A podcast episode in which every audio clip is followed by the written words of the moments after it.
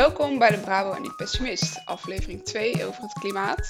Onderwerpen die aan de pechgeneratie blijven knagen en waar iedereen op elk feestje even lekker over wil klagen. Nou, we gaan het vandaag een klein beetje anders doen. We hebben iets beter voorbereid dan vorige keer, gelukkig.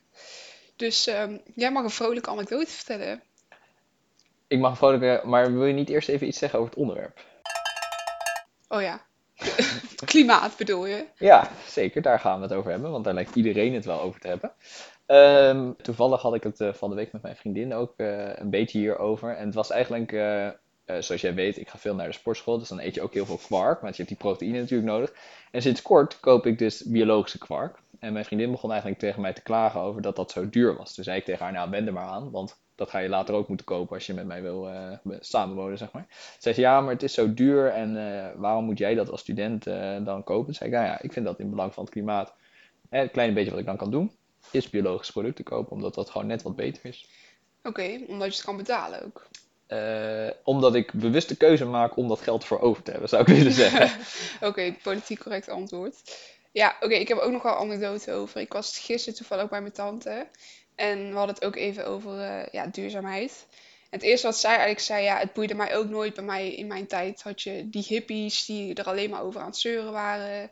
En pas toen ik hoorde dat er meer voedsel gaat naar de dieren die wij vervolgens weer opeten, dan dat dat voedsel voor ons gebruikt wordt toen pas was ik om. En nu eet ik nog maar uh, twee keer per week vlees, zei ze. Maar die ene keer moet ik wel een biefstukje hebben, want mijn wekelijkse bloedtransfusie, uh, die heb ik wel nodig, zei ze. Ja, dus ze eet er een biefstukje rare. Ja, ja. Ah, ik ben zelf meer van de medium rare. Ja, dat gaat toch niet helemaal goed dan met jou. Ja, weinig bloedtransfusie dan. Oké. Okay. Ja, we beginnen deze week dus met uh, statements. Um, dat is omdat ik de vorige aflevering eigenlijk te weinig vragen aan jou heb gesteld. Is iets en, te weinig geïnteresseerd. dus hè, dat weten de luisteraars dan wel gelijk. Dat is wel realistisch. Ik ben vaak niet geïnteresseerd in anderen. Maar. Uh, oh, oh, oh. Nee hoor. Dus de eerste stelling is: ja, je kunt het ook nooit goed doen. En dan gaat het natuurlijk over klimaat. En dan ben ik heel benieuwd wat jij daarvan vindt. Ja, um, ik snap oprecht wel waar het vandaan komt eigenlijk. Het probleem is dat je dan wil je vegan eten, dus dan ga je avocado's kopen. En dan blijken die avocado's ook weer zoveel water gekost te hebben en zoveel transport. Dat de uitstoot van die boten weer um, heel veel gezeik oplevert. Als je um, denkt duurzame kleren te kopen, dan is het materiaal weer niet goed voor de wereld. Dan denk ik, ik ga sojamelk drinken in plaats van gewone melk, wat ik nu ook al een paar jaar doe. Dan blijkt soja weer meer boskap te veroorzaken dan dat er ruimte nodig is voor koeien. Ja, ik zat, stond dus laatst in een boekenwinkel met mijn vriend en toen was ik een beetje gaan kijken naar het boek over klimaat. Nou, toen zag ik daar zo'n boek liggen en dat beantwoordde eigenlijk letterlijk die vraag. Dat stond ook op de koffer. Welke melk zou je nou eigenlijk echt moeten drinken? Welke melk is echt het duurzaamst? En ik was een beetje in dat boek aan het bladeren. En toen dacht ik ineens, ik wil eigenlijk helemaal niet alles weten. Want op het moment dat je alles weet, dan zegt mijn morele kompas dat ik ook weer wat mee moet. Ja. Bewust ontwetend. Ja. Maar hoe kun je het oplossen? Want alles blijkt een ander kantje te hebben. En dat is inderdaad wel echt een lastig onderwerp. Is zeker eh, een lastig onderwerp, maar misschien is dit dan ook wel een mooi bruggetje naar uh, ons volgende stellingje. Ja. Want als je zegt, hoe kan je het oplossen? Uh, is het dan zo dat volgens jou verandering bij jezelf begint?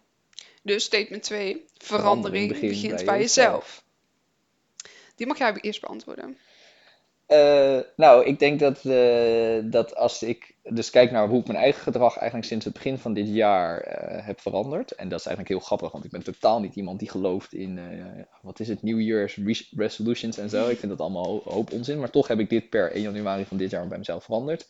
Um, ja, ik denk toch wel ergens uh, dat, dat, uh, dat het bij jezelf begint. Uh, en dus bijvoorbeeld dat zit in dingen als dat ik zelf nu mijn producten biologisch koop. Um, en bijvoorbeeld dat ik niet meer fast fashion koop. Maar eigenlijk waar ik ook mee begon, zit daar natuurlijk wel een heel interessante afweging tussen. Want ja, waarom kocht je ook in eerste instantie fast fashion? Omdat het gewoon zo lekker goedkoop is. En je bent uiteindelijk student, je hebt niet zo heel veel te makken. Dus ja, je koopt ook gewoon wat goedkoop is. En dat is natuurlijk ook in de supermarkt. Uh, ik bedoel, uh, ja, ik betaal echt wel 40, 50 cent meer voor bijvoorbeeld dezelfde hoeveelheid kwark. Maar daarnaast ook geloof je ook echt dat het verschil maakt? Ja, ik, ik, ik geloof daar wel in. Maar ja, als er straks iemand naar mij toe komt en die zegt, ja, allemaal onzin en je wordt gewoon uitgebuit en het is helemaal niet uh, duurzamer, ja, dan ben ik wel het haasje. Ja, precies. Nou ja, um, vroeger kochten mensen dus ja, wel leren schoenen. Maar die gingen vervolgens, omdat ze er goed voor zorgden en van kwaliteit was, ging, dat gewoon 20 jaar mee. Ja, wij kopen nu elk half jaar of elk jaar een nieuwe gimpen. En die moeten ook elke keer met de boot komen. Dus eh, de, de theorie is heel duidelijk over dat het begint bij de consument. Alleen, dan kan je dus wel een argument inbrengen dat de maatschappij nou eenmaal ook zo is ingericht. Er zijn natuurlijk ook heel veel mensen die zeggen van, ja, maar het is heel makkelijk om te zeggen, het begint bij jezelf, want uh, waarom kijken we niet gewoon naar die grote bedrijven, hè? sluit Tata mm. Steel gewoon, of uh, spreek Shell aan op de verantwoordelijkheid, noem et cetera, allemaal maar op. En ik denk uh, dat zeker bedrijven ook een verantwoordelijkheid daarin hebben. En wat heel mooi was, is dat ik van de week dus een podcast luisterde waarin werd gezegd dat er en ik weet niet of we namen mogen noemen van grote supermarkten, maar ik, ik hou het dan misschien maar een beetje vaag. Maar er is een grote Duitse supermarktketen. En die heeft eigenlijk nu voor het eerst uitgesproken dat zij zich gaan inzetten om vegetarische producten eigenlijk gewoon de norm te maken. Dus zorgen dat het een stuk goedkoper wordt, oh. dat het veel meer duidelijk is in de schappen, dat dat zichtbaar is en zo. En dat mensen eigenlijk al, nou ja, wel vrijwillig, maar toch wel een beetje worden gepusht, genudged, denk ik is de juiste term, om toch voor die vegetarische producten te gaan. Omdat ze dat gewoon als nieuwe standaard willen zetten. En ik denk dat als meer bedrijven dat zouden doen, dat dat ook wel natuurlijk heel veel, uh, heel veel zou helpen. Ja, het zou dus op de campus, weet je, ze wilden hier een vegan campus van maken. En 9 van de 10 mensen die gaan meteen op de rem. Die hebben er meteen geen zin meer in. Die hebben het gevoel dat ze gedwongen worden, dat ze geen keus meer hebben. Toen zei ik ook tegen Ellen, dat is onze uh, vicevoorzitter van het CVB. Ik zeg, als je gewoon een menukaart hebt en je hebt daar gewoon 10 lekkere broodjes op staan. En die zijn toevallig vegan ik denk dat niemand gaat klagen hoor. Hooguit twee die opmerken van, oh ja, er zit geen vlees op of zoiets. Terwijl als jij er enorm ding van maakt dat jij een vegan campus gaat maken, dan, dat roept zoveel onnodige weerstand op. Ja. En daar wordt natuurlijk, hè, uh, nou misschien is dat dan wel een mooi bruggetje naar, uh, naar onze derde stelling. Hè. Onze derde stelling is, demonstraties roepen alleen maar meer weerstand op. En wat je heel vaak hoort vanuit de mensen die bijvoorbeeld demonstreren, is een bedrijf als Shell claimt een x-bedrag, uh, volgens mij 30% of zo, uh, van hun omzet dan te besteden aan, uh, aan groene energie. En dat blijkt dan in de praktijk maar 3% te zijn, omdat ze ook heel veel vervuilende producten dan onder hun groene uitgaven mhm. schuiven, zeg maar. Dus dat is een klassiek voorbeeld van, van greenwashing. Dus mensen doen eigenlijk voor alsof ze heel veel geld uitgeven aan aan, uh, aan groene producten, maar doen dat in de realiteit helemaal niet. Maar demonstraties roepen alleen maar weerstand op. Ja, we hebben allemaal die beelden gezien van de soep tegen de schilderijen. En ja, als ze dat doen, dan, ja, dan heeft toch niemand meer empathie voor ze. Ja, ik snap wel waar die reacties vandaan komen. Ja, ik denk dat ik hier ook eindelijk een keer in mijn echt pessimistische rol kan, kan gaan. Um, ik denk vooral dat je wat je altijd wat, wat denk ik belangrijk is als je iets teweeg wil brengen, als je verandering wil, uh, teweeg wil brengen, is dat je mensen mee kan nemen in je verhaal.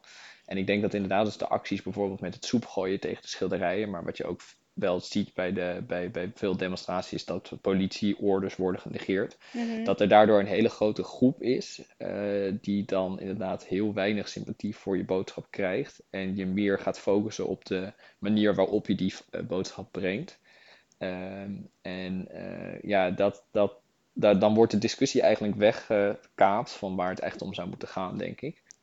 Ja, ik, ik snap wel die, die denkrichting van je moet het uiteindelijk hebben over waar je het echt over wil hebben en niet alleen maar mensen boos maken.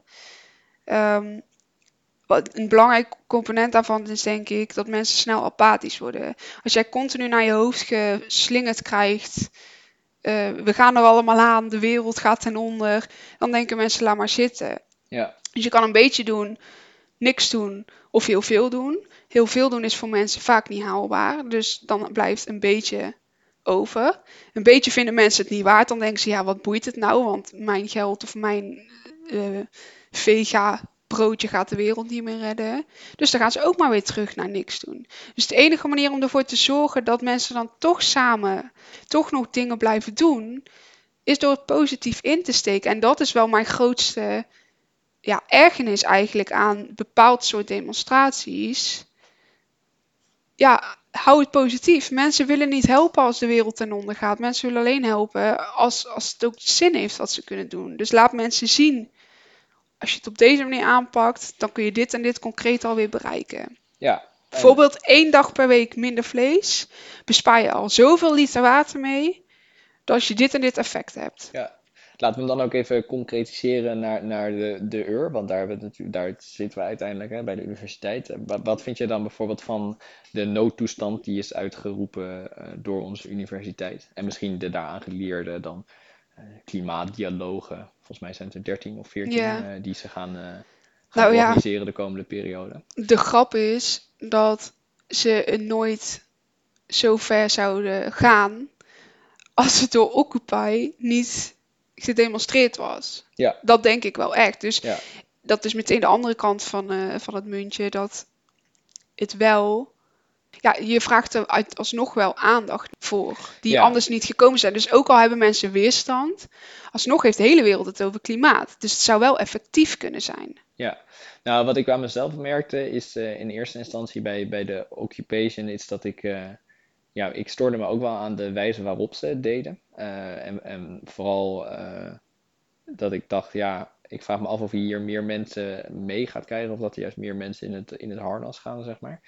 Ehm, maar je ziet wel heel nadrukkelijk dat, dat iets als Occupy, en ik denk ook zeker de reactie daarna uiteindelijk, heeft een soort van druk op het hele systeem gezet om uiteindelijk eh, meer beweging te creëren. Dus wat ik heel erg jammer vind, is dat een organisatie als Occupy niet ook meer verantwoordelijkheid neemt in de zin van eh, hè, wij gaan echt ook oplossingen aandragen en wij gaan echt met het CVB meerdere keren in gesprek Ja. eh, om, om ook daadwerkelijk verandering te bewerkstelligen. Dat vind ik eh, ja, gewoon een gemiste kans. Maar ze hebben wel druk op dat systeem gezet, zodat er nu iets meer beweging is. We moeten natuurlijk wel kijken eh, wat dat uiteindelijk oplevert.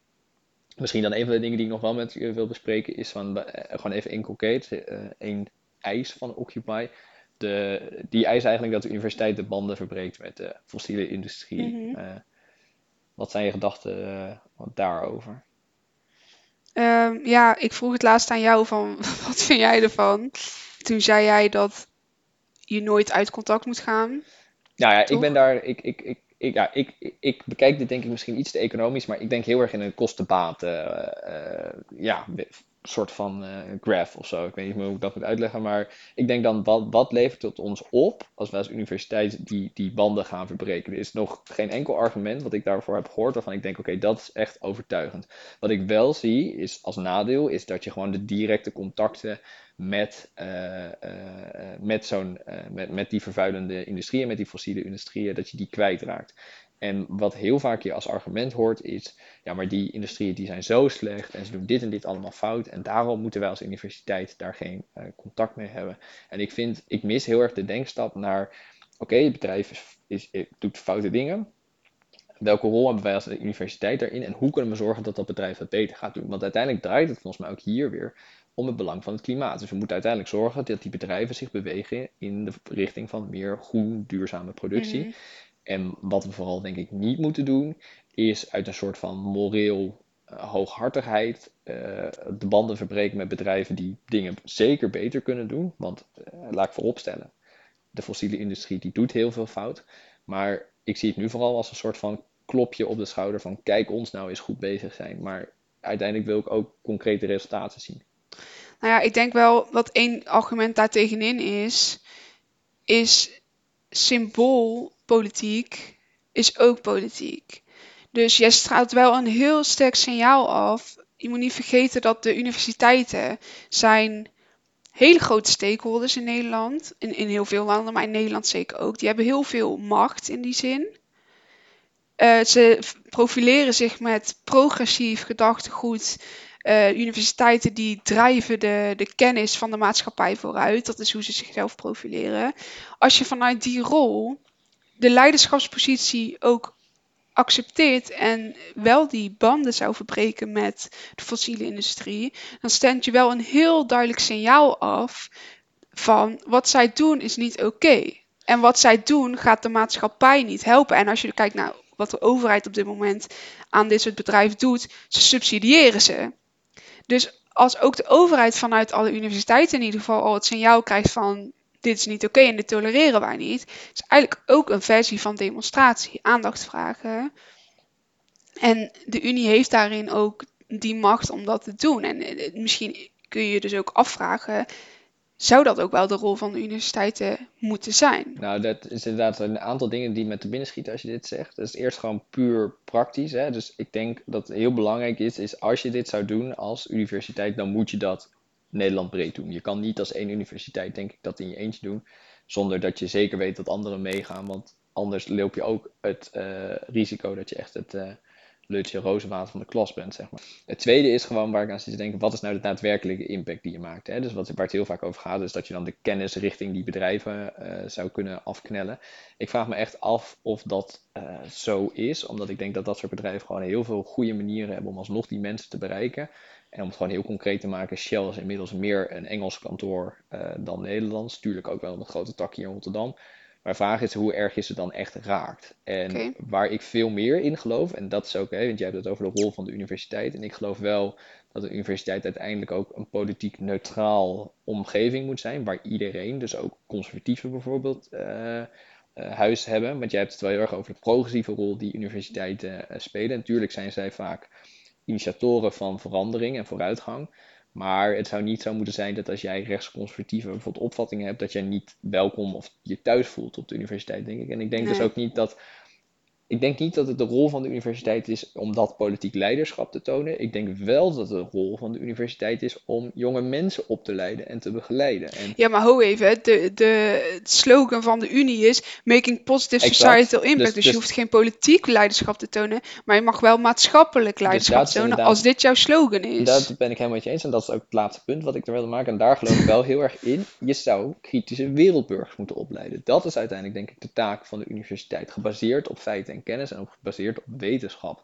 En uh, volgens mij is het heel erg belangrijk dat we met z'n allen een discussie daarover gaan voeren. Want hoe kan het inderdaad zijn dat jouw slogan is Making Positive Societal Impact, maar er op geen enkel moment in mijn curricula in ieder geval een discussie daarover wordt gevoerd? Wat betekent dat dan in? Hoe verhoud ik mij dan tot bepaalde onderwerpen? Eén laatste ding, een korte anekdote. Ik heb afgelopen jaar mijn uh, ondernemingsrecht master gehaald. En daarin zei de mastercoördinatrice bij de uitreiking eigenlijk zoiets in de trant van, ja wees je ook bewust van alles wat je hier hebt geleerd. Dus ook je kritische blik op bijvoorbeeld het bedrijfsleven. En mhm. later zei zij tegen mij van ja, ik heb zo lang getwijfeld of ik dat wel durfde te zeggen. En toen dacht ik bij mezelf, ja, potverdikkie, inderdaad, de uitspraak is, hè, onze slogan is Making Positive Societal Impact. We hebben hier te maken met waarschijnlijk de leiders van in ieder geval een deel uh, van, van de corporate world van de toekomst. Tuurlijk moet je die mensen meegeven dat ze ook, ook na moeten denken over maatschappelijk verantwoord ondernemen en kritisch zijn richting uh, bedrijven en, en, en, bijdragen aan de samenleving en de maatschappij. En als je dat al niet durft uit te spreken, waar, ja. Maar het gaat dus inderdaad niet alleen over uitspreken. Maar weet je nog dat wij laatst, we moeten hierna denk ik af gaan ronden. Zeker. Uh, maar dat wij laatst een kopje koffie gingen halen. En dat er zo'n enorm bord van Erasmus Recruitment Days of weet ik veel, iets in die trend hing. En wij stonden voor dat bord te kijken naar al die logo's van die bedrijven. Dit is dus even voor de duidelijkheid een heel groot bord wat in de grootste hal van de universiteit staat. En alle logo's, op misschien twee na, van, die, van bedrijven die op dat bord stonden, waarmee ze dus de, de message zenden. Ga hierbij werken, hierbij kun je je ding gaan doen en geld gaan verdienen. Die hadden allemaal heel veel uitstoot, uh, fossiele industrie, um, racistische dingen, weet je, noem het allemaal maar op. Maar gewoon, wij stonden daar met z'n tweeën naar te kijken en er waren er hooguit één of twee die, ja, volgens bepaalde normen dan, daar ben ik me ook van bewust, wel goede maatschappelijke impact heeft in plaats van alleen commercieel ja. denk en, en, ik snap daar de weerstand wel tegen. Tegelijkertijd weet ik ook wel dat die bedrijven vaak uit de bus komen omdat onder studenten, en dat zal misschien meer dan economische of, of bedrijfskundige studenten, wordt er vaak dan zo'n survey gehouden van wat voor soort bedrijven willen jullie uitnodigen of waren jullie tevreden over de bedrijven die we afgelopen jaar hebben uitgenodigd bijvoorbeeld. En daaruit blijkt iedere keer dat mensen gewoon heel erg geïnteresseerd zijn in dit soort bedrijven. En daarom zeg ik, en, en misschien kan dat dan ook mijn oproep zijn, en dan geef ik jou het laatste woord om ook een oproep te doen. Daarom zeg ik, eigenlijk zouden we moeten zorgen dat mensen veel minder geïnteresseerd zijn in dit soort bedrijven. Ik snap de aantrekkingskrachten wel van, want het zijn natuurlijk multinationals. Maar als jij echt gelooft in, wij leiden kritische wereldburgers op die societal, positive societal impact maken, dan zou je dat ook eigenlijk bij mensen moeten overbrengen. Zodat zij zelf eigenlijk al de conclusie trekken eh, eh, ja, ik wil eigenlijk niet voor dat soort bedrijven werken. Zoals jij en ik die conclusie ook trekken voor onszelf. Ik denk dan, mijn laatste oproep, zal ik die dan maar baseren op uh, verandering brengt, begint bij jezelf. Ik snap dat je het nooit goed kan doen. Maar denk daarbij dan ook aan, ga ik dan inderdaad een beetje doen of niks doen? En herinner jezelf eraan dat het cumulatief is. Dus dat jouw verandering wel degelijk impact maakt. En vier je successen ook. Als jij in de, in de week één keertje je cupje maar één keer gebruikt hebt, dan denk je, oh, dat is mooi. Dan heb ik dus de afgelopen week alle andere keren de cups al twee keer gebruikt. Dus ja, vier gewoon die kleine momentjes met jezelf en, en ja, wees er niet strenger voor jezelf, dan hou je het langste vol.